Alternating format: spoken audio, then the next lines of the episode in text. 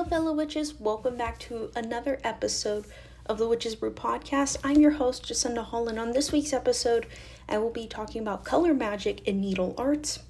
As always, the sources used throughout the episode will be linked in the description of the podcast for you to read and do a little bit more research on your own if you'd like.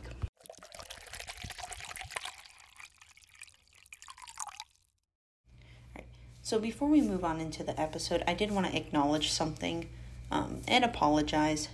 Um, as you all know, I am a college student, and things have come up within the past two weeks dealing with school and personal stuff. Um, at the time of recording this part of the episode, it is November 23rd. Um, I was originally supposed to put this episode out Tuesday the 22nd, but things have come up um, to the point that I put off the witchy books until next episode. Um, so sorry, I'm sorry about that. Um, but I will have a new podcast episode next Friday as well as this Friday. Um, I didn't put one out last Friday because of things coming up as well. So, again, I apologize about that, and I will have this episode out this Friday.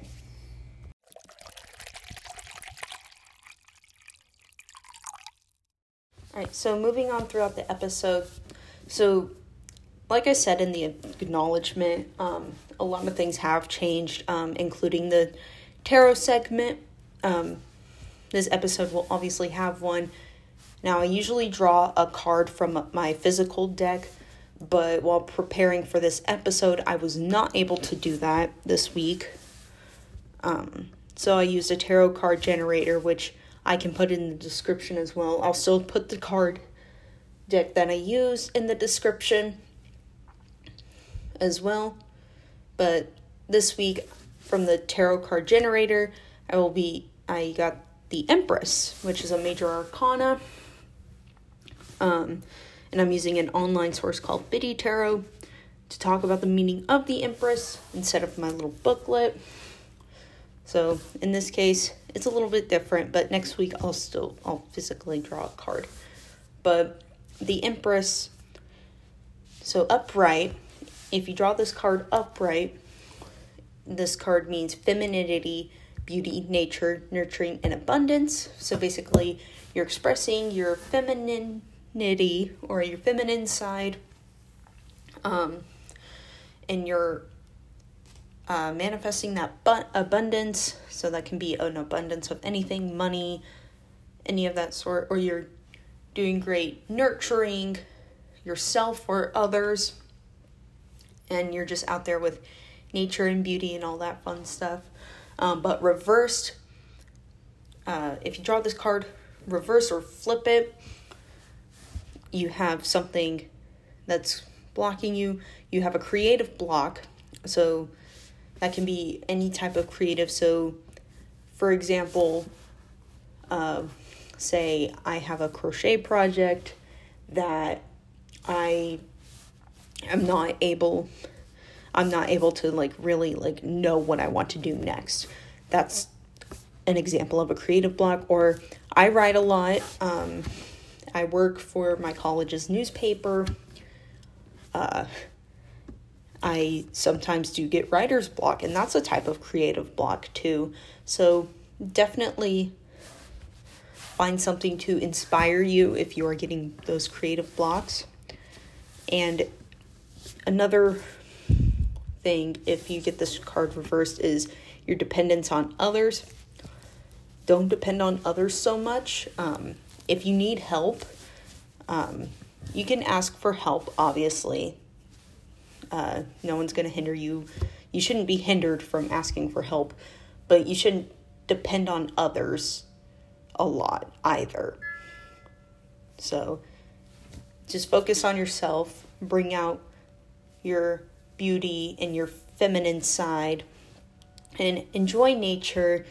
Make sure you're nurturing yourself, practicing that self care, and find something to inspire you to get out of that creative block.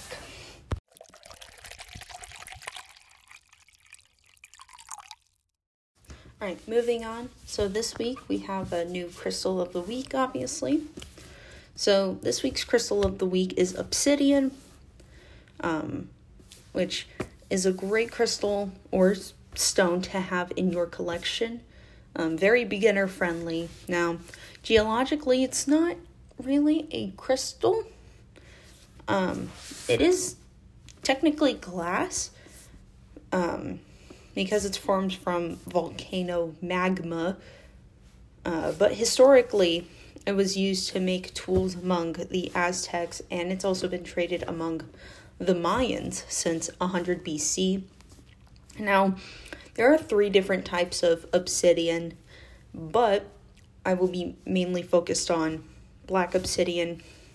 Black obsidian is mainly a grounding stone, but it also has roots to the root chakra. Um, so it can definitely be used either or. If you want to use it as a substitute for a red crystal of some sorts um, for your chakras, by all means use obsidian. Um, and obsidian is also perfect to talk about during the month of November, as it is actually the uh, month, the stone that's associated with November. Um, now, it's not really a birthstone per se, like the birthstones that you would see like at jewelry stores or but obsidian is also associated with the month of November. I will link the website I used to talk about obsidian and the book I used a little bit to talk about it in the description. But the black obsidian is the poster child stone for the title of obsidian. Um, and it's used for protection, of course, grounding and deep sight healing and tearing the fabric of falsity to find the truth. So it helps people tell the truth. Um,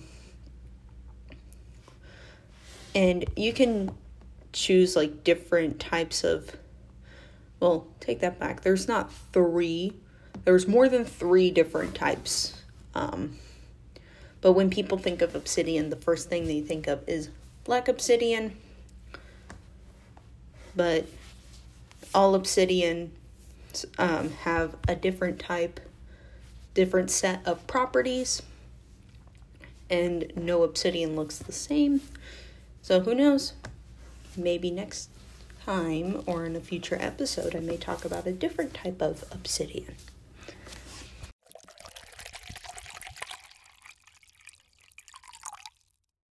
One thing I forgot to add to the Crystal of the Week segment is obsidian is water safe, um, but I have heard to keep it at a neutral temperature um, which means just don't put it in super hot or super cold water, or else the obsidian will crack and break and be ruined.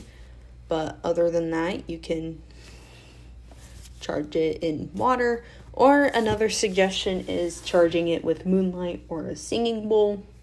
But the easiest way to cleanse it and charge it is with water, and it's safe to do so. So.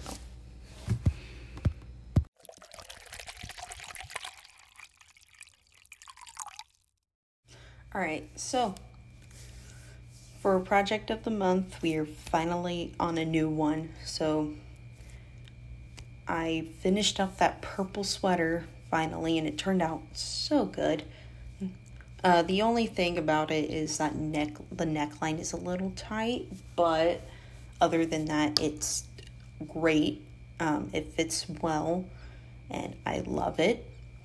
Um, and it's finished finally. So now we move on to a new project. And like I've said before, as one project ends, a new one begins. And this month's project of the month is already almost done, um, with the one part at least. Um, I am working on my Freddy Krueger blanket cardigan. I will link the yarn I use and the tutorial I use and the hooks I the hook I use for this cardigan in the description of the podcast as well if you want to check those out. Um, and if you want to make it along with me, feel free to utilize all of that and just have fun with it. Um, and yeah, I'm excited to get this one done because not only is it Freddy Krueger, it's Christmas themed, um, or not really Christmas themed, but it's Christmas colored. So, two in one right there. So, hopefully, I can get it done in time so that way I can just snuggle up by the time winter comes and just do other things while wearing it because it'll be cold. so, yeah.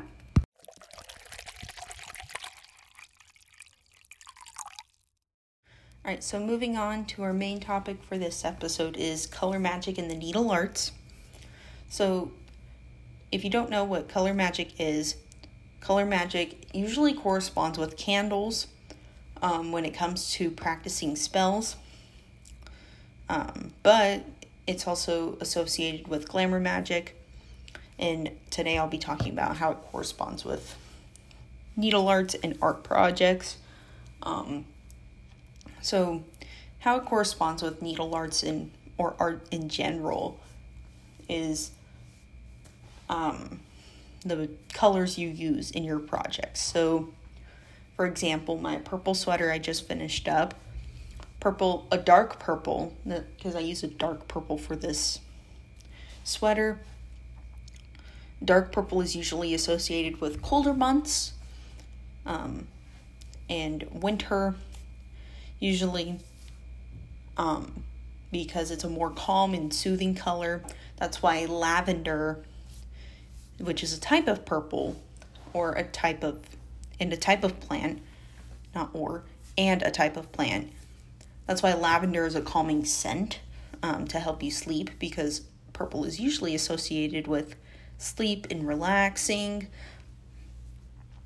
Um, and amethyst is a crystal that helps with sleep. That's why purple um, is associated with like colder because we sleep more usually in the colder months. Um, now, if I were to make like a yellow headband during summer, um, that would be because yellow usually corresponds with the summer months or summertime in general. Um, and same goes for if I made a dark orange sweater in fall because dark orange and brown is usually associated with fall. Yellow's associated with fall too, but it depends on like the type of yellow too. Like a darker yellow is more associated with fall because it the sun is still bright, but you're also talking like pairing it with like an orange or brown. So pairings are associated with that too. Um, so color magic can be associated with seasons or you know, personal life. So that's some color magic for you, and you can take this as a small little guide to when you work on for projects in the future and all of that fun stuff.